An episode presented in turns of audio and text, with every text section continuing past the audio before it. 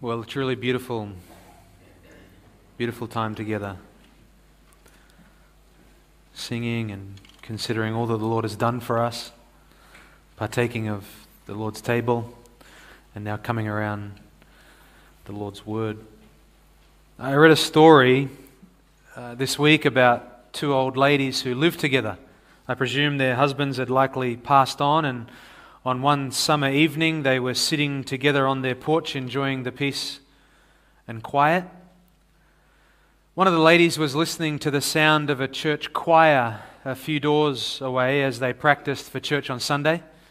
If you ever come by here on a Thursday evening, you'll, you'll hear our music teams who lead us so well each and every Lord's Day practicing as well. But these two women are sitting out on their porch, and one of the ladies is listening to the church choir.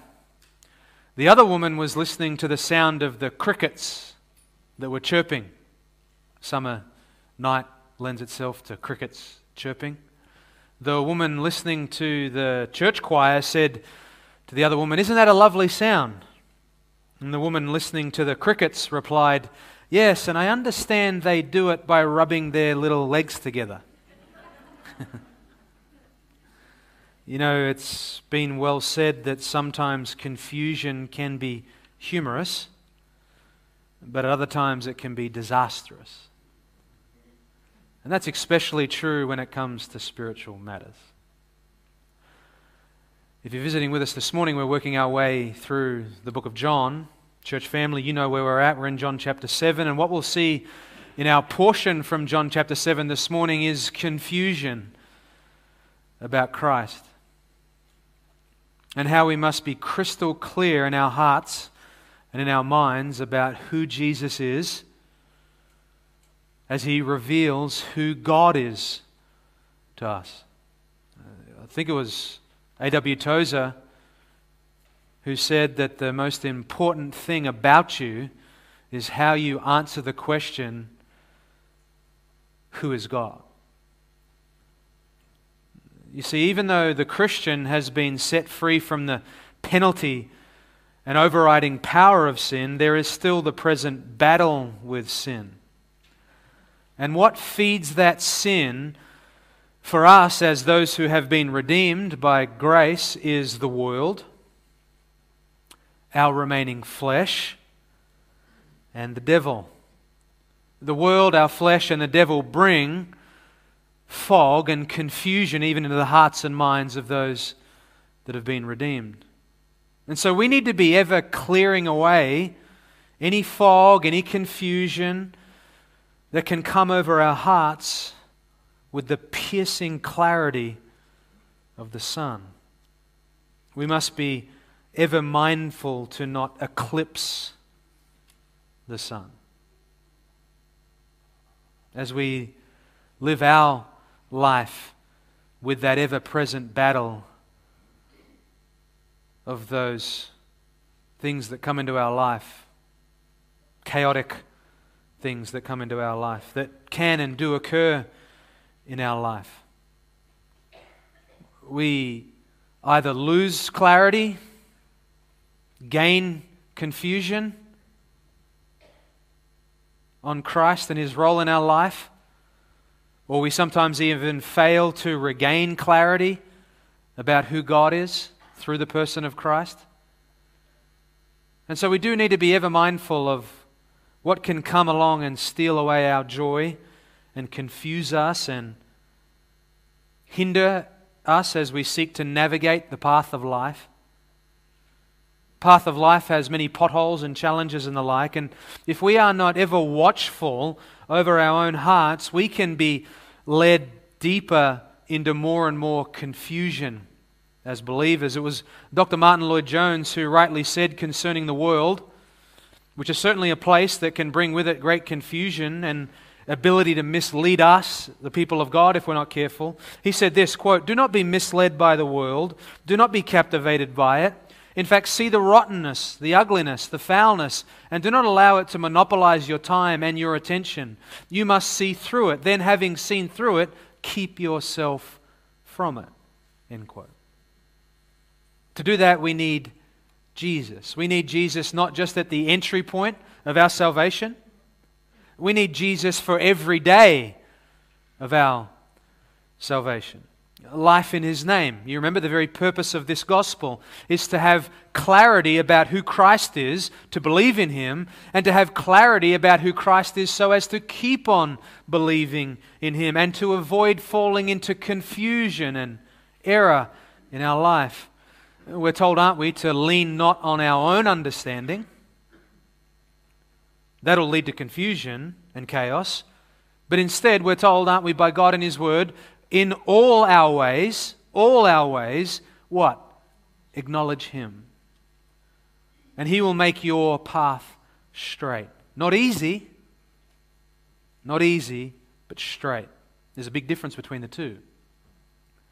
In our passage this morning, we'll focus in on verses 25 to 36 of John 7, and we're going to observe, continue really to observe, the response that occurs in the hearts and minds of the people at the feast to the teaching of Jesus in the temple. You recall that Jesus went up midway through the Feast of Booths, the Feast of Tabernacles. It's the very popular eight day festival, and he taught in the temple before thousands of people, including the elite of the day, both the political elite and the religious elite of the day.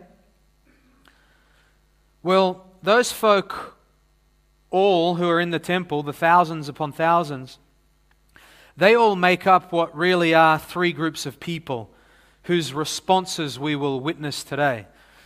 You see, you have before Jesus here the crowd in general. It's the general crowd. Look at crowd. Look at verse 20 again from last week. Verse 20 of John 7. The crowd answered, and they said to Jesus, You have a demon. No one seeks to kill you. Look at verse 31. But many of the crowd, it says, believed in him. And so the crowd are the people from every region outside of Jerusalem. They come up to the feast. They don't, they're not locals. Then you have, look at verse 25, you have what are called the people of Jerusalem. Look there. So some of the people of Jerusalem. That's, I found it hilarious anyway. It's a hilarious word, actually, in the original language. That phrase, people of Jerusalem, is one word, and it's the word Jerusalemites. Jerusalemites. It occurs only here and one other time in Mark 1. Jerusalemites. It's to speak of a, of a certain group of folk. Often they had a bit of a mob mentality. They were fueled by the religious leaders of Jerusalem, and they were sort of a mob at times. And the Jewish leaders who were out for Jesus' life, they resided in Jerusalem. And so this mob of people, they knew firsthand that Jesus was on their radar to be killed. And so you have the crowd, then you have the Jerusalemites, and then you have this third group who makes up all in attendance here. The third group is the Jews, mentioned throughout. They are the religious leaders, obviously. And you remember from last Sunday how Jesus really confronted them for their hypocrisy. He confronted them for being enamored, enamored that they were those who received the law. They were those who prided themselves on being keepers of the law and teachers of the law, and yet they were breaking that exact law by wanting to violate that law by killing a person, namely Jesus. And so Jesus really highlighted that to them. And he said also, back in verse 17, you remember, if you look there again, he said, if anyone is, to these people, he said, if anyone is willing to do his will, he will know of the teaching. He will know if what I'm saying is true. He will know if I have words of eternal life. He will know if I can change the very heart of a person by believing in him. And so to do the will, Jesus is saying, to do the will of God, truth would then be revealed to them. And I want to talk about that very quickly because what that means there in verse 17 is outside of willing to do God's will, there's only confusion. You'll have no ability to navigate life, no ability to bring God glory as you live your life if you're just in a state of confusion. The way to clear the fog and have clarity about how you are to live life, clarity how to navigate the trials and heartaches of life so as to bring God glory is to do the will of God.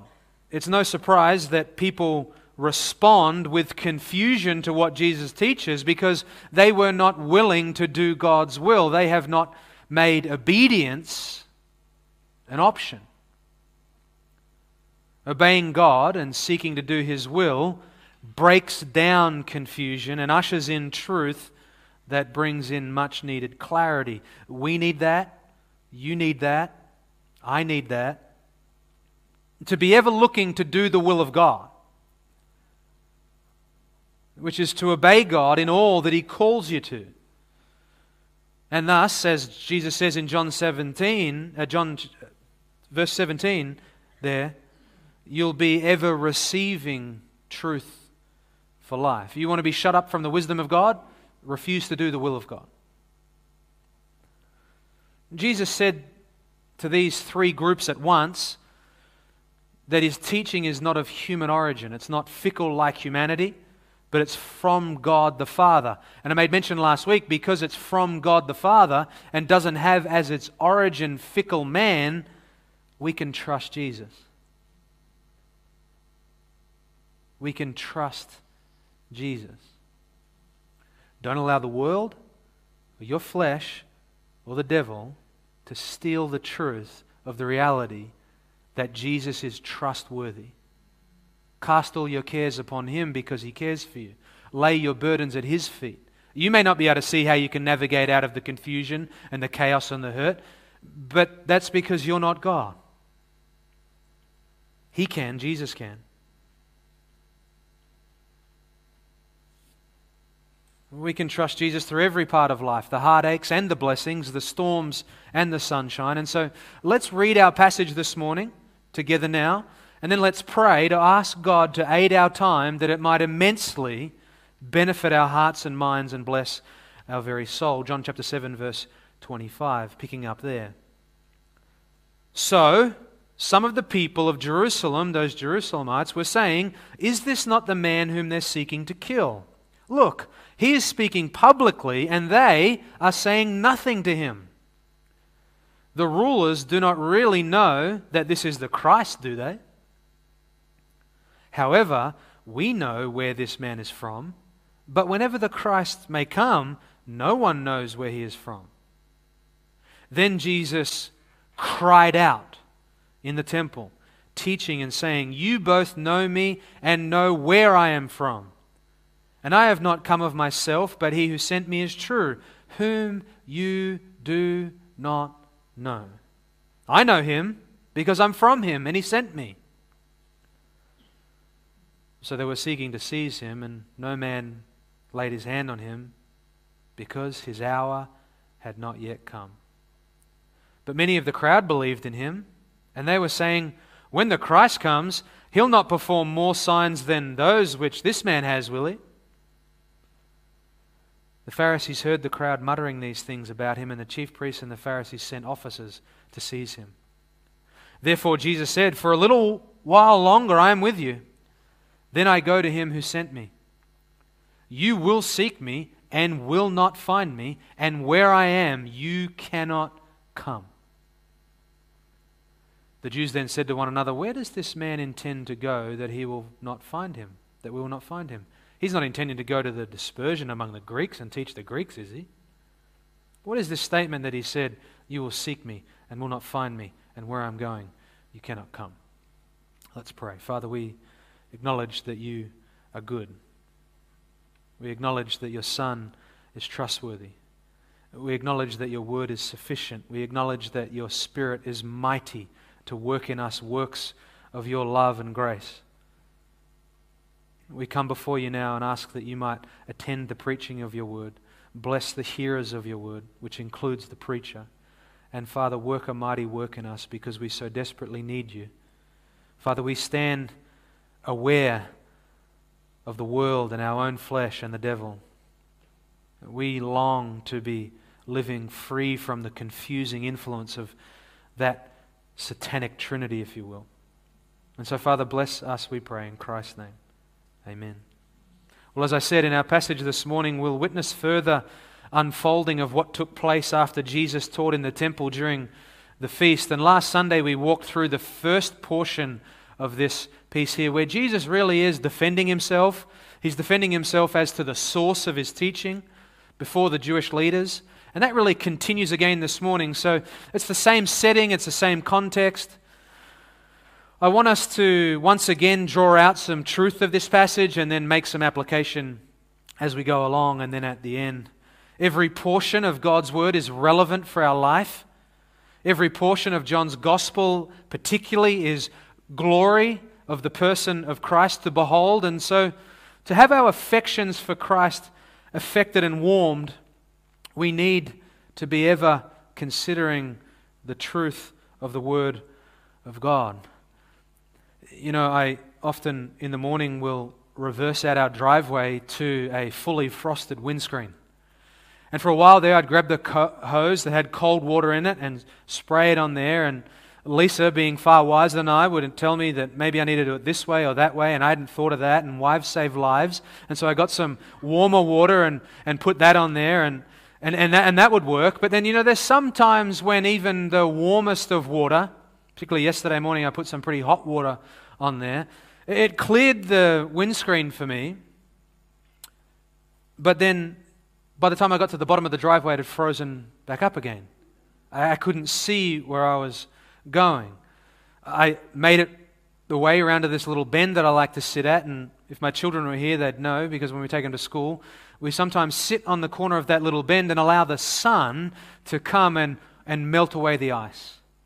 And I really think that's somewhat of an illustration that's applicable for all of life, but particularly our passage this morning, is that if we don't make use of what's afforded to us, then all that will come is a cold frost. But if we're continually laying our hearts and minds before the warmth of the sun, then our hearts and minds and very soul will be warmed with the affections for Christ. They will be affected, if you will. We need that. And if you're taking notes this morning, the first aspect of this passage that is unfolded for us is heading number one. We see first in verses 25 to 29 a plethora of confusion. A plethora of confusion. This could really be a sermon with a single point because confusion is so pervasive in this passage, hence the, hence the title of the sermon this morning. But there's more to it than just confusion. These opening verses certainly do, however, begin with a display of confusion from those who have heard Jesus teach. And no one really can be clearer in their teaching than Jesus. And so sometimes confusion lays in the heart of the listener. Sometimes confusion lays in the heart of the listener. And this is why I think, and why I'll say again, we need ever to be warmed in our affections by the Son through His Word, both read privately and preached publicly, because we don't want confusion in the heart of a listener. Verse 25, look there, it's these Jerusalemites again, I mentioned earlier, and they're saying, look there, is this not the man whom they are seeking to kill? These Jerusalemites were not, as I said, the out of town folk who'd come up for the feast. They lived in the city all year long. And what that means is that these people, they would have been at the feast that was mentioned in chapter 5. Chapter 5 mentions a feast that is prior to the Passover feast that's mentioned in chapter 6. And so then there's another feast in chapter 7, a feast in all three chapters, and these people would have been at all of those. And that feast in chapter 5 these people, Jerusalemites, they would have witnessed firsthand their own city's religious leaders, men they would have known personally, men they would have grown up with, men they would have highly esteemed, literally conspire to kill Jesus. In fact, verse 18 of John 5 says that exact thing. That conspiracy conspiring to kill Jesus was due, you remember, to the healing of that lame man by the pool, which took place on the Sabbath. They add in verse 26, look there, look, he's speaking publicly and they are saying nothing to him. And so I want you to think of the scene. Jesus had just exposed their hypocrisy of being those who happily perform the works of circumcision on the Sabbath, but they plan to break the law by killing a person for healing on the Sabbath. Healing on the Sabbath, obviously not wrong to do in God's eyes. And all while Jesus is refuting them and defending himself, this group of Jerusalemites is just watching on, no doubt struck by both the content of Jesus' words and also with how fearless Jesus is. They were absolutely certain that Jesus was the man that the religious leaders wanted dead. They'd witnessed it time and time again. There were people who lived in the city, they were locals. But what they were unsure about, confused about, is why the religious elite and the political elite were doing nothing about it. That's what's confusing them. He, he's saying amazing and incredible things, and they're saying, and they, they're not doing anything. We know they want to kill him, so what's going on? Would have been their thought. You see, the general crowds that came up to the Passover, who lived outside of the region, they didn't have the insight that these Jerusalemites had. And for them, and what they knew firsthand, this was quite bizarre. Quite bizarre. Some commentators suggest that perhaps the leaders themselves were silent because they were coming to grips that Jesus was actually the long awaited Messiah, so they're kind of flawed into silence. That may be true, but we don't know for certain. But they certainly were silent, and these local folk watched on in a confused state. And contributing to that perplexity was Jesus' manner. His manner. You see, I can say that because the Greek word there in verse 26 for publicly is a word that means, quote, from a lexicon, Greek word dictionary, the trait of being willing to undertake an activity that involves risk or danger, particularly when it involves being honest and straightforward in attitude and in speech. That was our Lord here. He was doing that, he was living that out. Marked boldness and fearlessness in the face of opposition. You see, there's no timidity with our Lord,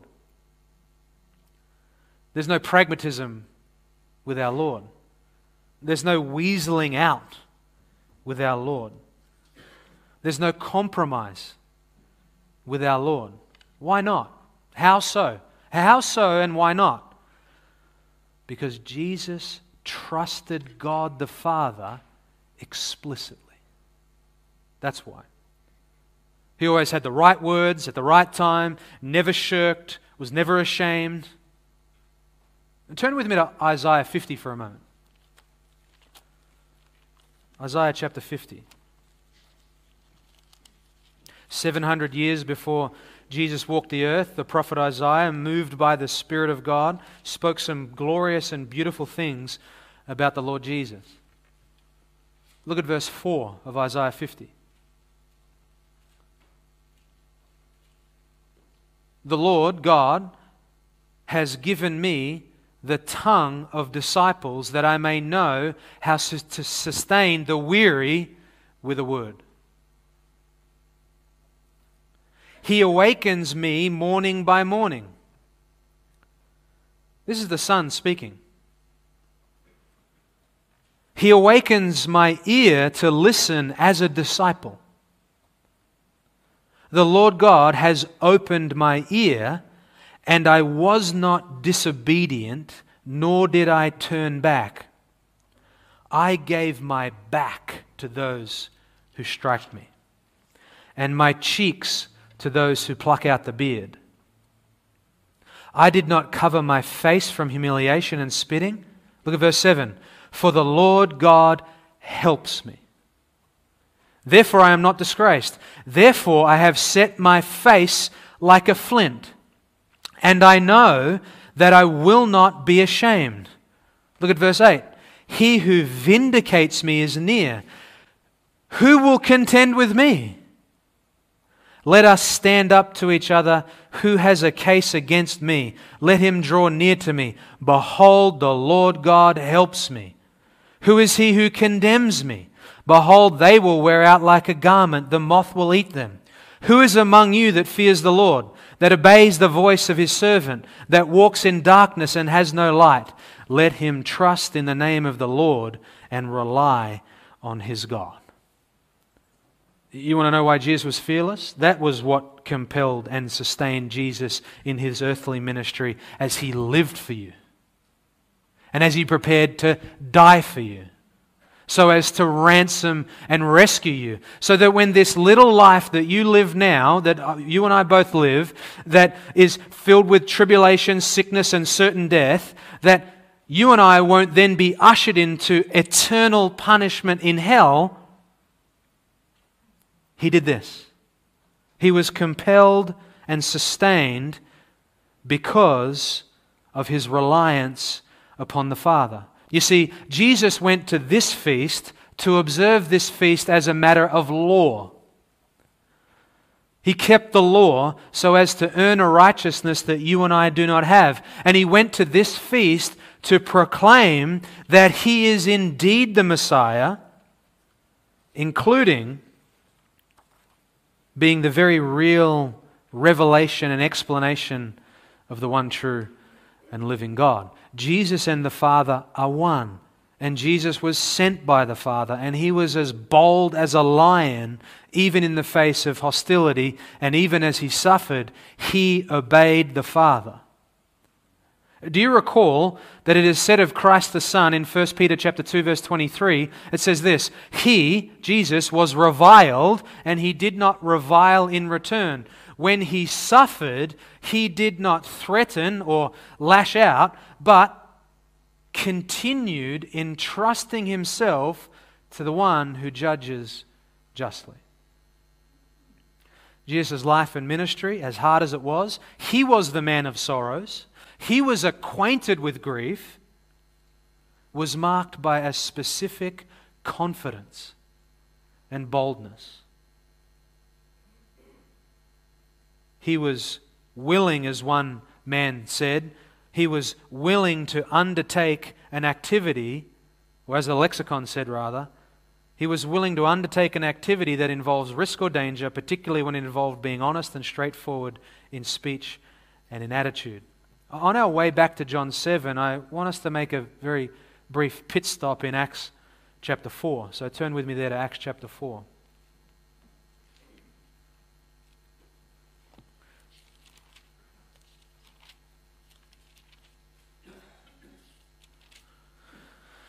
Look at verse 13 when you get there.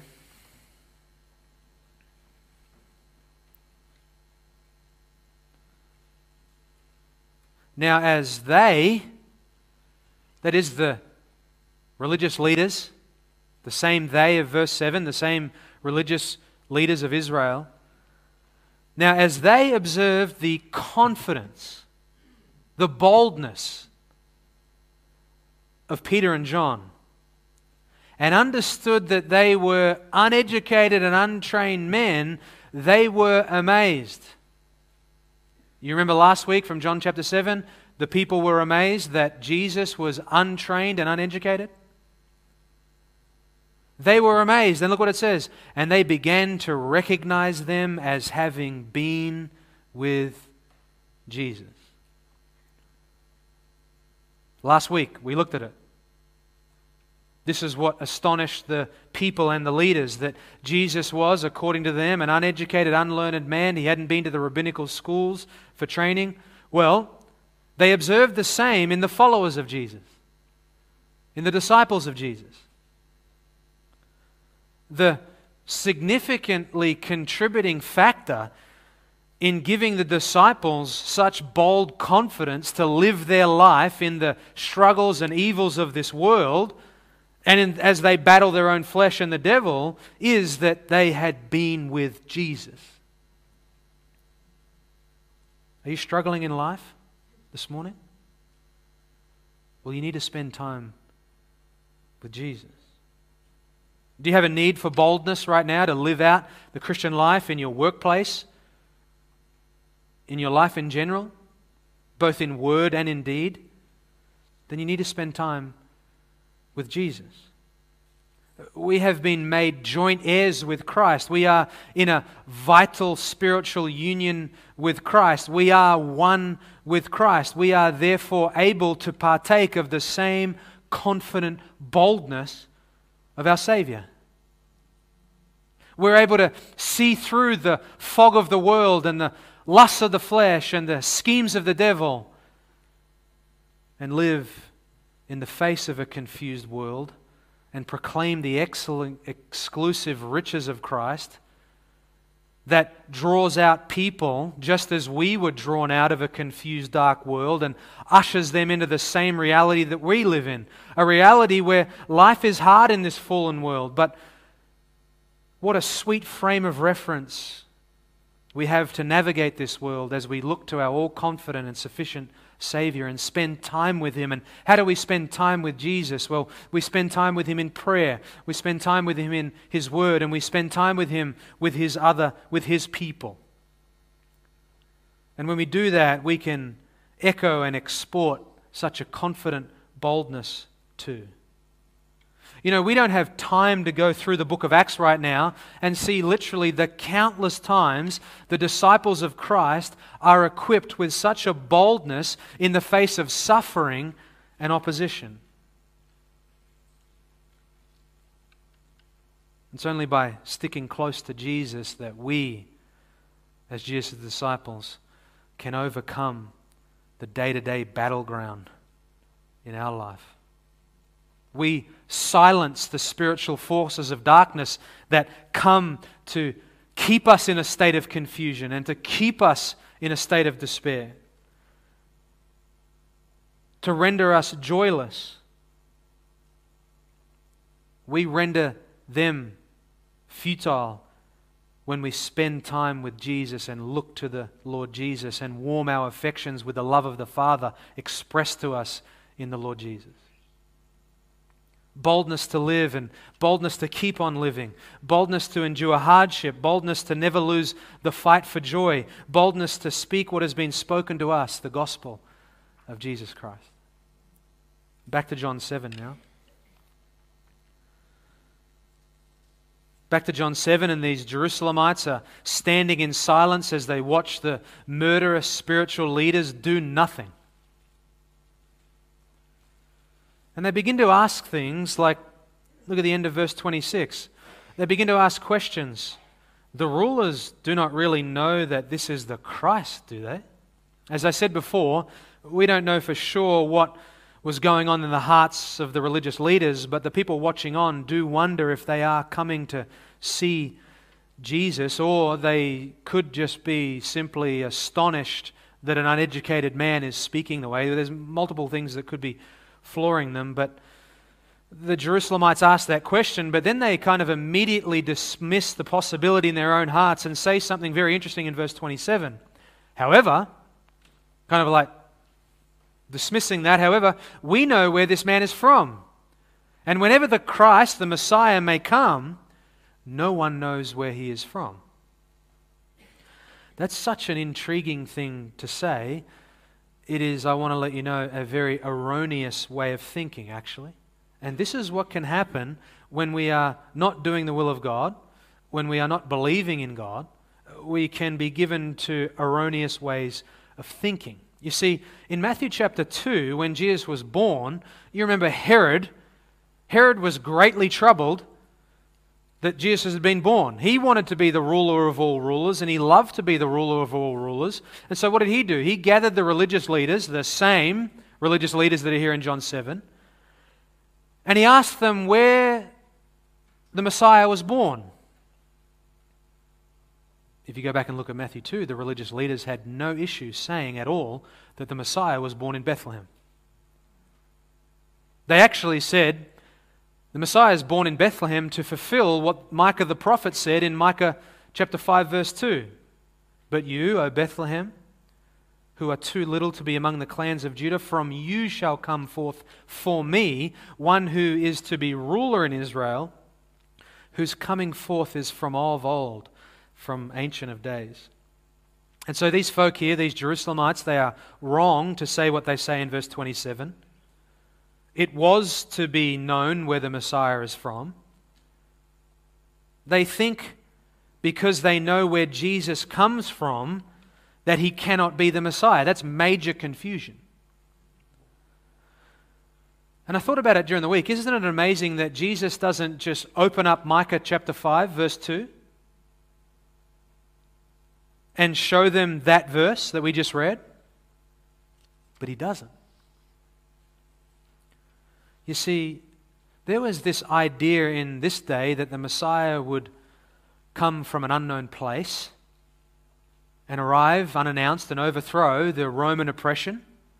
Remember, the Jews were under Roman watch, under Roman oppression.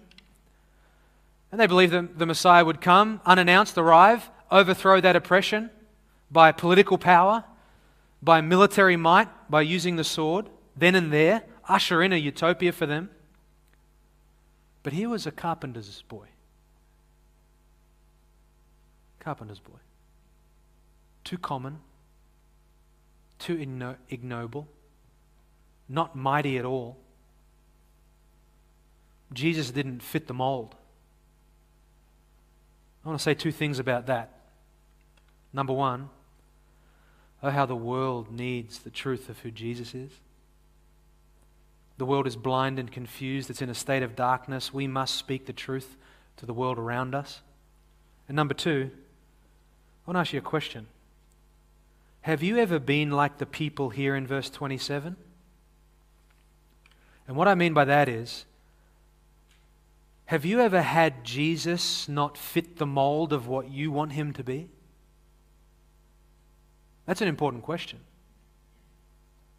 Maybe you've wanted him to give you wealth and health and prosperity. Maybe you've wanted Jesus who removes all your trials in your life. Maybe without even realizing it, the Jesus you have in your mind is not the Jesus who is revealed to us in the Word of God. You are not coming and submitting to the Jesus who is revealed to us in the Word of God.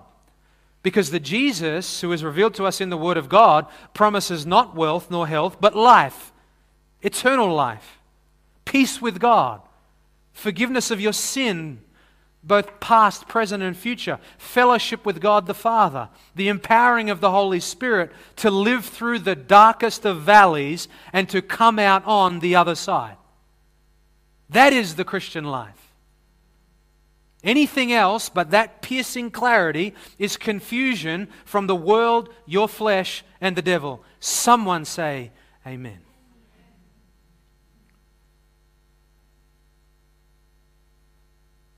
These people were standing right before the true Messiah, and because he wasn't fitting their mold and meeting their own expectations, they were despondent and their confusion would be costly. They would miss the boat. Look at what Jesus says in response. If you think I'm taking it to places, look at what Jesus says in response. He says, You both know me and know where I am from. And it says at the beginning of verse 28 Jesus cried out in the temple. That word cried out is literally almost screaming, yelling, emotional response here from Jesus. You both know me and know where I am from, and I have not come of myself, but he who sent me is true. And then there's the mic drop, whom you do not know whom you do not know. There's real emotion here from Jesus. It's red hot. Jesus is saying, So, you do know me. You know me in that I'm from Nazareth. But you do not know me that I am from the one true and living God, the Father. And I'm not sent by anyone else or even myself, but the Father, the one true God, whom you say you worship. But you, end of verse 28, ticking time bomb, you do not know him. Uh, we need to press pause for a moment, get some altitude, and remember this John is writing to show us, any reader of this gospel, whether unbeliever or believer, that these people thought that, that only that Jesus had come from his own initiative and that he was sent by no one. That's what John wants us to see. The Jerusalemites standing before Jesus had no ability to see through the fog of confusion because they did not know God. And so, do you see what the Apostle John is working to do here?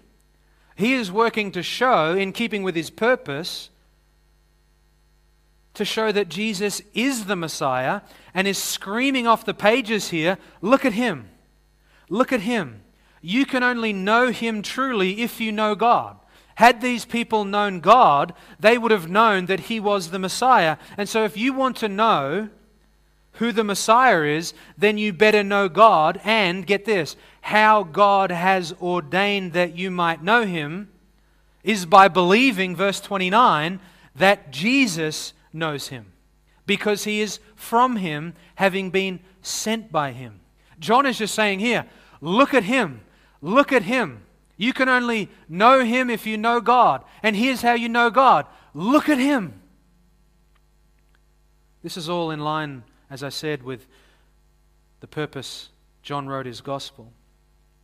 And I want to say here that if you do not know God the Father, then you cannot ever know the Messiah Jesus, whom God the Father sent. This is what John the Gospel is all about, that you might see that Jesus is the Christ, the Messiah, and come and believe in him. The Father and the Son are one, Jesus said repeatedly in this Gospel.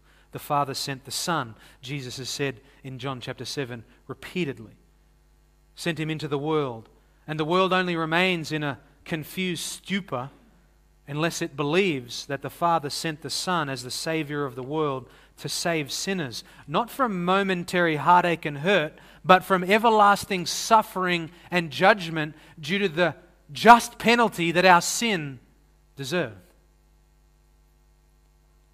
If you know God, you'll know Jesus, for Jesus reveals God to us. And so that's number one a plethora of confusion. And how true belief in the true Messiah which comes from the truly amazing grace of God, brings chaos to order and peace to the soul.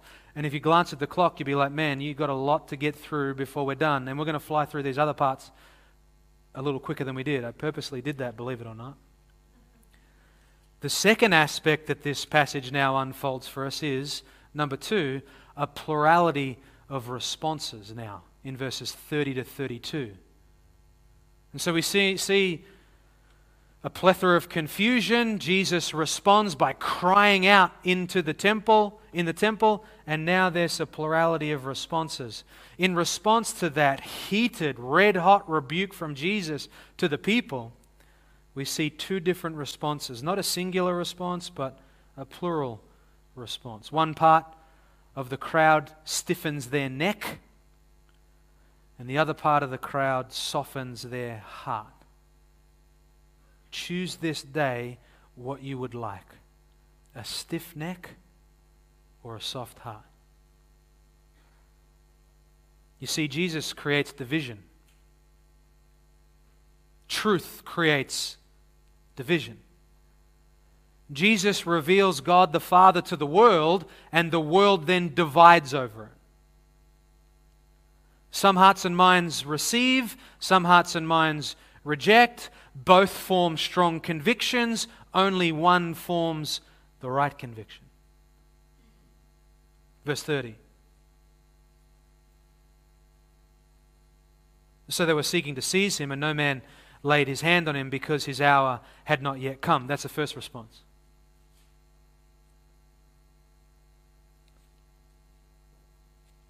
They want to seize him. You don't want to have confused and cluttered and wrong convictions about who Jesus is. You want piercing clarity about who Jesus is. And then when you think you know him, you need to press on to know him more. He is an endless depth of treasure to adore and behold and find satisfaction from. First response the religious leaders, the crowd, the unbelieving, they seek to seize him. But do you want evidence that God is actually revealed as true to us in the person of Christ?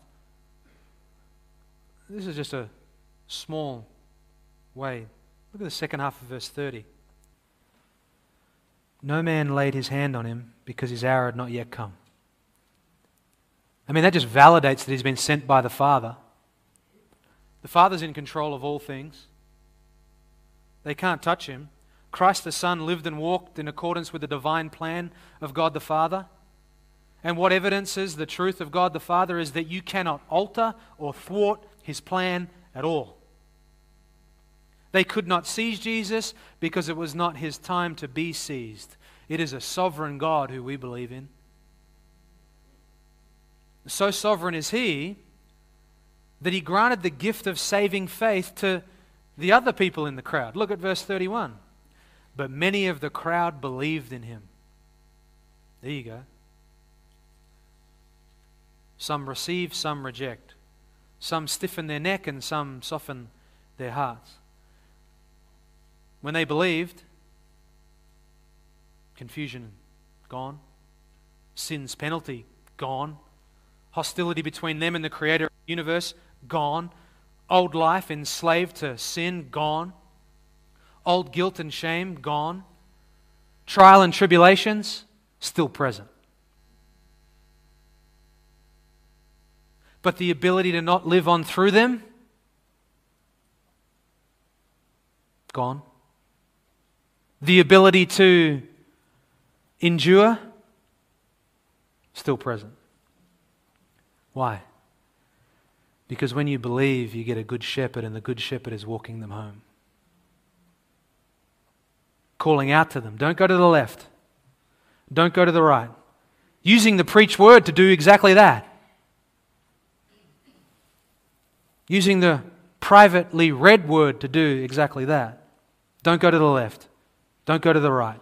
Keep your hearts fixed on me. I have given you life in my name. I and the Father are one, and He sent me to rescue and redeem you, and no one can snatch you, and I and my Father will never forsake you. The third and final aspect of this encounter now that's revealed to us in verses 33 to 36 is what we can call a perplexing point of difference.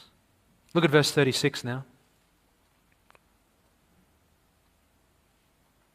What is this statement that he said, You will seek me and will not find me, and where I am you cannot come? What's that about? Well, you've got to understand that in verse 35 above reveals to us the kind of view that these religious Pharisaical leaders of Israel had. Verse 35, when it says, Where does this man intend to go and will not find him? He's not intending to go to the dispersion among the Greeks and teach the Greeks, is he? This, this is totally sarcastic here. They are saying from a place of puffed up pride, Where can this carpenter's boy go that we can't go? And he's not going to go out and start sharing the good news with Gentiles, is he? That was such an affront to them that God would share news with non Jews. Get a glimpse into these people here. What is this statement? You'll seek me and will not find me, and where I'm going you cannot come. Don't read that as a genuine inquirer. The heart of unbelief is hostile toward Jesus. Do you want a stiff neck or a heart? You see, the Pharisees and the chief priests, verse 36 tells us,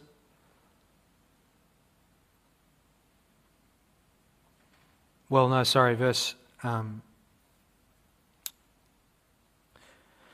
Verse 32 tells us that they had sent officers to seize him. The chief priests and the Pharisees combine together to try and arrest Jesus. They send out the temple police to do so.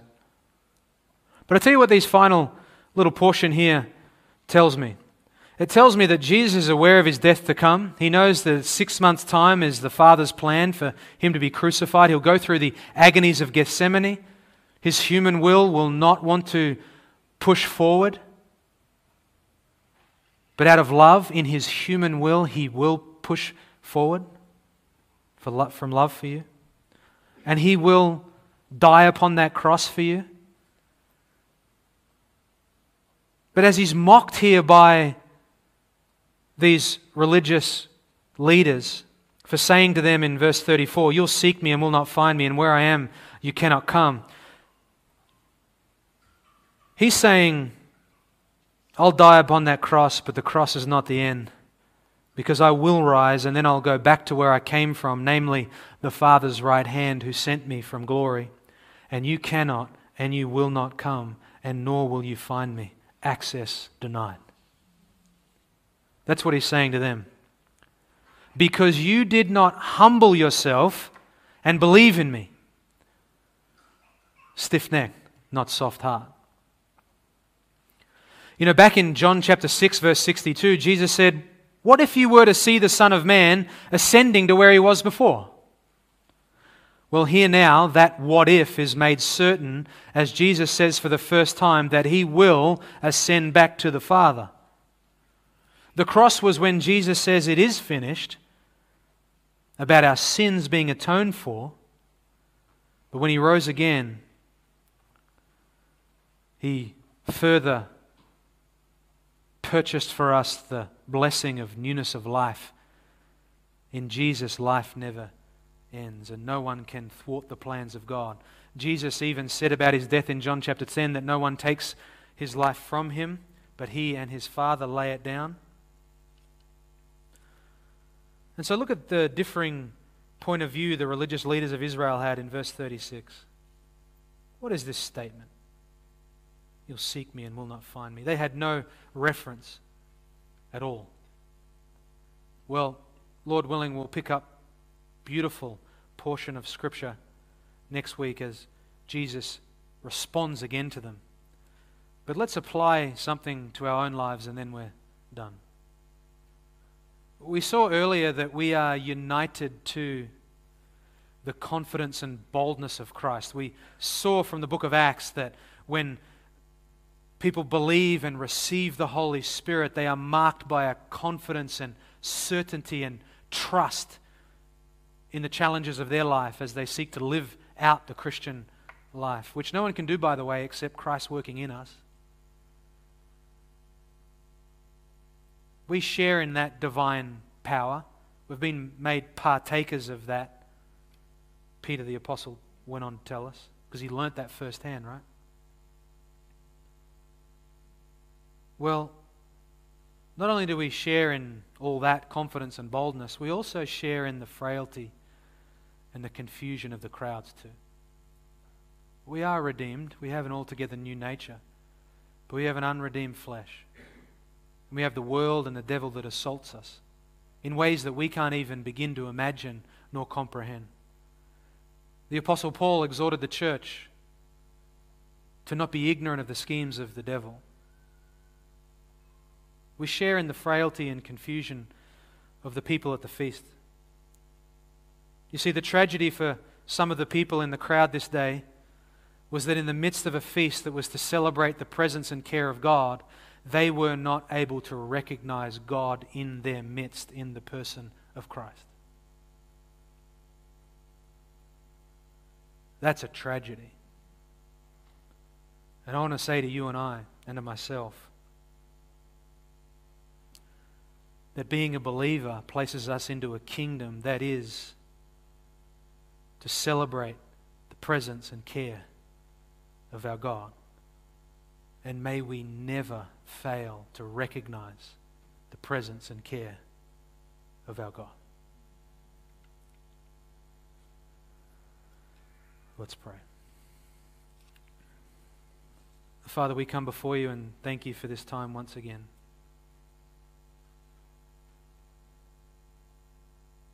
Lord, as we say amen at the end of this prayer, we live in a world that seeks to distract us and make us love its trinkets and treasures.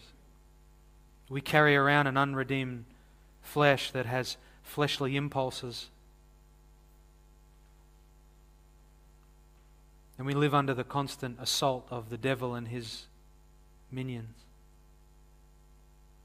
But Father, I pray that when we say amen at the end of this prayer, that you would give us by your grace a glimpse of the truth that we've seen this morning. Help us to not be confused, or help us to not even have the wrong thinking like these people displayed to us. But help us to be those who, it's obvious we've been with Jesus. Each and every one of us faces unique predicament. But you're not far from us, you're with us.